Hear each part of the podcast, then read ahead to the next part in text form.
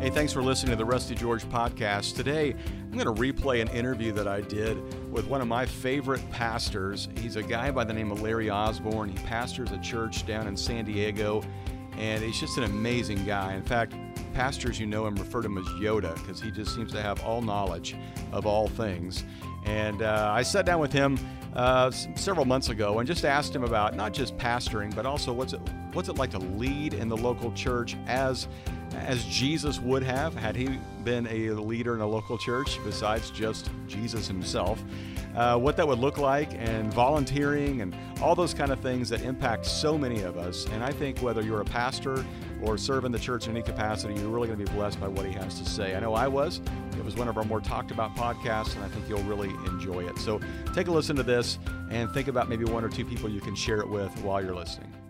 Well, I'm honored to have Larry Osborne with us on our conversation here today. Larry has been a, a friend and a mentor of mine for several years now. Uh, an author, a pastor, and uh, just an all around good guy, and a Laker fan. Uh, so uh, we, we, have that in common as well. Larry, uh, I'm going to ask you just a few questions and let you just talk because you have such great wisdom. And knowing that our main audience are church leaders, people that you know they work 50 60 hours a week. They're they're coaching their kids softball games or t-ball games and going to karate practices and leading in the church in some capacity. Um, would you just from your perspective of being in ministry for as many years as you have been what are the things that you think man i just wish every volunteer every volunteer leader in our church i just wish they knew these two or three things what would you say to that well, probably the first thing is I, I wish they would uh, understand the long, uh, long-term kind of glacial impact that uh, volunteer ministry has, because we tend to look at everything as if it was an avalanche, uh, and you look back and you go, "Wow, what difference did it did it make?" But uh, every uh, one you turn around and talk to that's a leader looks back on events and people in their lives that probably had no idea the way they were making an impact. That that Sunday school teacher, that uh, encourager in in fifth, sixth grade, uh, maybe that junior high uh, worker that I looked up to as uh, boy, that's what I want to be when I grow up. But at that point, I think the volunteer that's uh, doing that uh, doesn't in any way see that long term impact. It's hard to see how this is a small part of what's going to bear fruit 20, 30 years from now. So we all want dandelions instead of oak trees. And uh, we're saying, man, nothing's coming up, nothing's coming up. And so I, I wish that uh, all of us, not just uh, volunteers, but every one of us in ministry could understand that uh, a lot of our most powerful fruit, uh, we don't even know uh, that it's germinating. In fact, just yesterday, I, I, met a pastor who talked to me just in passing. He was with a group of pastors being on our campus. Uh, and he said, "Oh yeah, seven years ago, you you know, you took a phone call from me, and uh, you gave me an hour of time as we were in this crisis situation. And now, and he's telling me all these great things that happened. I had no memory of that call. I probably at that point, because he was a pastor in crisis, hung up thinking like, "Oh man, this guy's in a mess. I hope I didn't make it worse." I had no sense of what he was telling me yesterday was actually accomplished during that time. And that's what ministry's like for everyone and everybody at all points. Isn't that interesting? Because I I think back to our conversation, and I share this in our opening. Um, I I have those experiences with you. You wouldn't remember them at all, but at at my point, it was the greatest crisis I had experienced at that time. For you, you were at a birthday party for your grandkid, and you know you were kind enough to take the call and speak words that I've never forgotten. And you know you went back to the party. It, that it's an interesting dynamic and the whole concept of shared memories you know and we we have some that others don't. But that impact you have on on somebody else at the church uh, can be huge. And I think volunteers certainly certainly miss out on them. What what else? What, what else yeah. would you yeah well and, and even on that the people who are at your greeting hmm. table you know, when you have somebody that comes to Jesus and says, "Man, the place was so friendly." Well, they don't know that's what they accomplished that day. Right.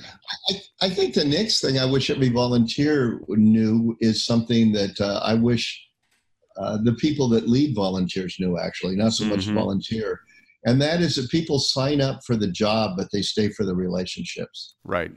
And uh, if we ever forget that, then we get mad at people because they're, quote, flaky. Mm-hmm. Uh, so somebody says, Yeah, I can help in parking, or I can help in third grade, or, you know, I can help cut donuts in half because God forbid anybody takes a full one. Um, and uh, so uh, at that point, they do that. And then often those of us that are key lay leaders putting the volunteer team together or staff members, uh, we think, oh, wow, this fits their gift mix. They volunteered for it. So now I go off and fill some other slots. And it's our job always to be a, a cruise director, making sure that there's genuine relationship and community taking place. And that's that's what makes a volunteer team sticky. Right. Uh, and um, I, I, just wish everybody that put even two or three people uh, under them into a little team would understand the importance of not just getting people aligned with gifts, and aligned with interests, but also aligned relationally. That's so good. Uh, what are you noticing right now with volunteers that are younger versus those that are older? So much is said about the millennials and Gen Y, Gen Z, and all of that. Any differences you're seeing right now in how people lead as volunteers? I think most of that's a bunch of crock. Uh, I knew like you were going to say about that. millennials, and I go, "Well, what millennial you are you talking about? Are you talking about a suburban millennial? Uh, are you talking about an urban millennial? You're talking about one that's uh, uh, out for athletics or on an AAU travel squad somewhere? You're talking the one that's trying to be valedictorian? Uh, you're talking about a migrant worker's son? Stuff that I hear uh, generationally is crock. Mm-hmm. It, what it does is it takes a group of people and straight lines them. And if that was true, I'd still have a ponytail and be living out of a VW van. Uh, you know, life, life changes. Uh, a human nature is to ask what's in it for me. Yeah. And maybe Gen X, Gen Y, millennials, boomers ask a slightly different what's in it for me, but that's that's the same thing. Right. So I'm finding with millennials, they want to know what I do matters. That's like they present that, right? That's the phrase they use. Well, what they they they want to be difference makers. Mm-hmm. Well, at the end of the day, I don't care how big the difference making is if they don't have relationship with the people they're quote trying to make a difference with, they bail out just like everybody else did. Right. Yeah. This, uh, the whole "what's in it for me" thing is nothing new, is it? No, no. And and uh, I want to be important. You know, I hear older pastors complain about millennials want a job that changes the world. I go, dude, go back and listen to music of the '60s, and it was all about we're going to change the world. Don't trust anybody under 30, oh, over 30. Uh, and uh, all the old boomers are now talking about legacy and I go, mm-hmm. dude, that's just the backside of the self importance you claim millennials have. Right. So true. You ain't got no legacy. Nobody remembers a great great grandpa unless he was famous or infamous. okay, let's shift gears a little bit. Spiritual disciplines for your leaders. When you think about all the volunteers you have there at North Coast at all of your campuses, uh, what are two or three spiritual disciplines you hope they all maintain? They're, they're so busy, so much going on. You've written about this extensively. Spirituality for the rest of us, um, just so so helpful, and and you're so good at kind of I don't want to say lowering the bar, but making it seem like it's doable. Yeah. So what are the two what are the two or three things you hope everybody does? I'll actually wear lowering the bar because that's what the Pharisees got mad at Jesus for. Okay, I'll take that. Right? It's like, hey man, you're making it too easy, and uh, so uh, I think one of the biggest problems we have when it comes to spiritual disciplines is we're too dialed in on the watering schedule instead of the fruit. Hmm. So I wish though that not just all our volunteers and leaders understood this, but I wish everyone would that it's it's all about the fruit and it's not the watering schedule. So I have some highly disciplined uh, disciplined people who they read their Bible on a regular basis. They get up early, have a cup of coffee, and spend their time alone with God and yet everybody thinks they're a jerk. That's the last boss you want. Uh, they have no empathy, no EQ. Uh, and I've got other people that aren't much of readers, and uh, they have journals, like 20 of them, all with three pages written, and after that it's blank. You ask them when the last time they read their Bible, they'll go, well, last time I was at church. And the fruit of the Spirit in their lives amazing. Right. So uh, at the end of the day, we are way too dialed in on various watering schedules. Here's what I tell people. By the way, I tell a pastor it's true for your pastoring, uh, it's true for your marriage, it's true for your children, it's true for your spiritual walk everywhere. It's a fruit, not the watering schedule. Mm-hmm. So if the fruit is good and you're doing everything wrong, keep doing everything wrong. If the fruit sucks, Google watering schedule. Because we we've all been, you know, instead of spiritual disciplines, let me shift to uh, uh, an analogy of it. We've all been to the marriage conference, and a lot of us had really good marriages till we went to the marriage conference and found out we were doing everything wrong because uh, it was being presented by a, guy who had a really bad marriage, and he gives a recipe for how he turned himself from a selfish pig into a more serving spouse. Mm-hmm. I go, well, that's cool, right? But uh, if if if date nights were all that important, God would have put them in the Bible. Uh, if reading the Bible every day was that important, it would say that, and Gutenberg would have come along much sooner than he did.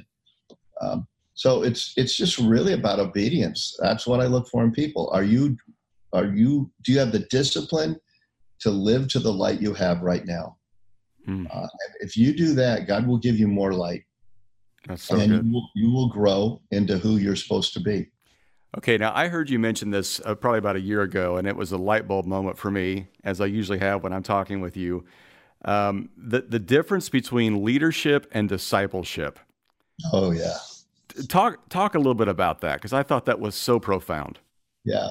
Well, what we've done is uh, there are two rails the body of Christ runs on, and uh, it has no future if those rails aren't there. That's the, the train runs on it.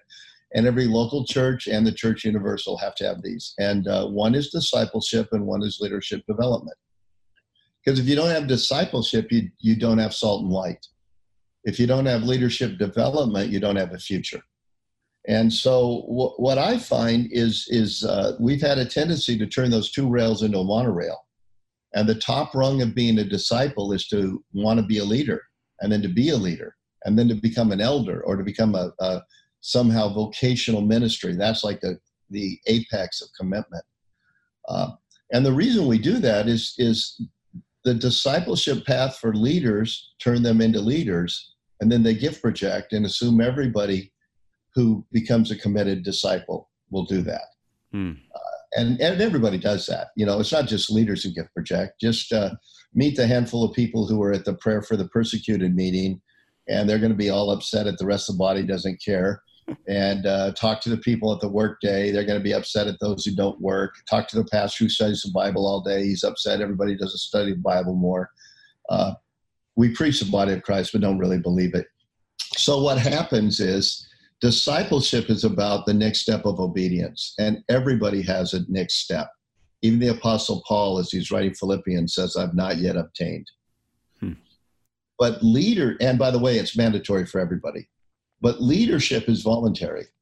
If anyone aspires to set at my right or left hand, here's the path you must take. Hmm. Not you all should aspire for that. He tells Timothy, if anyone wants to be an overseer, oh, okay, here's what they have to do. Uh, even the most famous discipleship verse, what is it, Second Timothy 2.22, I think, says, tells Timothy to find faithful men, pour into them as Paul had poured into him. And we turn that into discipleship, and it's not at all. It's the Apostle Paul telling Timothy, you need to find the next group of people that you pour into, like I poured into Silas, Epaphroditus, you, Titus. Uh, so this confusion of the two has created arrogant leaders who are mad at non-leaders because they're not committed enough, and despairing non-leaders who think they're not good enough because all they are is an obedient accountant, mm. uh, and they're pleasing Jesus completely. Uh, so I, I tell people if you've gone to Bible school ever or seminary, you had in your class people who you knew couldn't lead their way out of a paper bag, and they're spending all that time and money. Why? mm-hmm. because they thought commitment was vocational ministry or the mission field. Right. I go, no, commitment is obedience. Right. Next of obedience. Yeah, I, I've seen that a lot with people in our church that apply for a job on staff and they don't get the job, so they assume they've reached their apex of leadership at the church, so they have to move on, which yeah. is not the case. Yeah, one of the things that causes this to happen is our language. Uh, like I, uh, I get asked, uh, people talk about being called into ministry. So I get asked, "Are your kids in ministry?" I say, "Oh yeah, all three. Oh wow, where do they serve? North Coast. Oh, that's amazing. What do they do? Uh, one's a C-suite officer for a software company, And uh, another one does 30 to 80 million dollar bids for uh, large government projects, and the other is a school teacher. And they look at me like, "Well, what kind of church you have?" And I go, "Oh, I'm sorry, you met are my kids in vocational ministry." No, I'm the only one who has to be paid to be spiritual. They actually serve Jesus for free, and they're out on the front lines. So we need to shift our mindset uh, that we we really, again, like the body of Christ, we we preach it but don't live it believers. We preach it, but don't live it. Yeah. Okay, I know our time is running short, uh, but I, I, I'm fascinated by what I can see right now, and our listeners can't, your whiteboard behind you. and, and, I've had a chance to see this up close and personal. You have some little leadership or wisdom nuggets up there on that board, which to the commoner looking at it wouldn't make any sense, but I think they're fascinating. Would you pick out two or three of those and tell us what they mean? Uh, I'll never trust a man with no teeth is up there. Uh, and uh, what that reminds me of is trust your gut. Uh, it comes from a trip uh, in uh, Italy. Uh, we were at the train station in Rome, and a guy in an outfit for the working for the trains. he um, wanted to help us with our luggage, and I kept saying he's got no teeth. He's got no teeth. But my wife and my friends kept saying no, he wants to help us, and it wasn't stealing it. He just wanted to help us get on the right train sure enough, they let him. We get on the train. It ends up the wrong train. All kinds of things happen. And he was just wanting the tip for carrying our luggage up a steep flight of stairs and getting us onto a train. And uh, they kept saying, "Well, what what's it matter? He has no teeth." I go, "There's socialized medicine here. The dude works for the railroads. He's got teeth." and so I have because so many times we talk ourselves into something, right? That our gut told us this is not a path to go to uh, hire somebody we knew uh, uh, uh didn't uh, didn't work, um, and different things like that. So okay, give us one more. Oh, gee, one more. decisions. Focus on your compass, not your clock. Um, that um, so often when it comes to making a decision, uh, we don't make the decision that takes us in the right direction. We take the dis- make the decision that uh, reaches a goal the fastest, mm. uh, and it's all about clock. Um, it's what I call uh, trying to be an avalanche instead of a glacier because mm-hmm. an avalanche is much more impressive. Right. It doesn't do squat, knocks down a few trees, can't tell it was there. Okay, I'm going to wrap up with this. Um, you've written a lot of great books. I, I love them all. Um, but would you, for our listeners who may have not read anything, would you give a brief summary of Lead Like a Shepherd, Thriving in Babylon, and 10 Dumb Things Smart Christians Believe? Well, lead like a shepherd. You know, I write about leadership, and that's probably where I'm best known with pastors around the country, uh, more than uh, folks that are uh, in the churches. And uh, Lead Like a Shepherd is a combination of the two kind of books I write Contrarian's Guide to Knowing God, 10 Dumb Things, uh, Accidental Pharisees, Thriving in Babylon. They're about walking with Jesus. And then I write Sticky Team, Sticky Church, uh, different leadership books and Lead Like a Shepherd was my attempt to put the two of them together mm. uh, and talk about the heart of being a leader. Because anybody who's over anybody in ministry is a shepherd. So I tried to write it for lay leaders as well. It's not just for vocational ministry. Because the early church, when Peter wrote to elders, they were in house churches. Mm-hmm. So if you got a ministry of 20, 30 people, Lead Like a Shepherd is for you. Mm-hmm. Uh, you've got a multi site mega church, it's for you. Um, let's see, the second, next one was Thriving in Babylon. Right. It's really a look at Daniel. We think of Daniel as an adventure story for kids, that if you trust God and are bold, the lions won't eat you. And we forget that he's the only dude that lions didn't eat in all of history. And uh, the fire won't burn you up. Three guys are the only guys who survived, you know, fire. Thriving. Uh, Daniel is not a kid's curriculum. It's an adult primer in how to live in a godless society.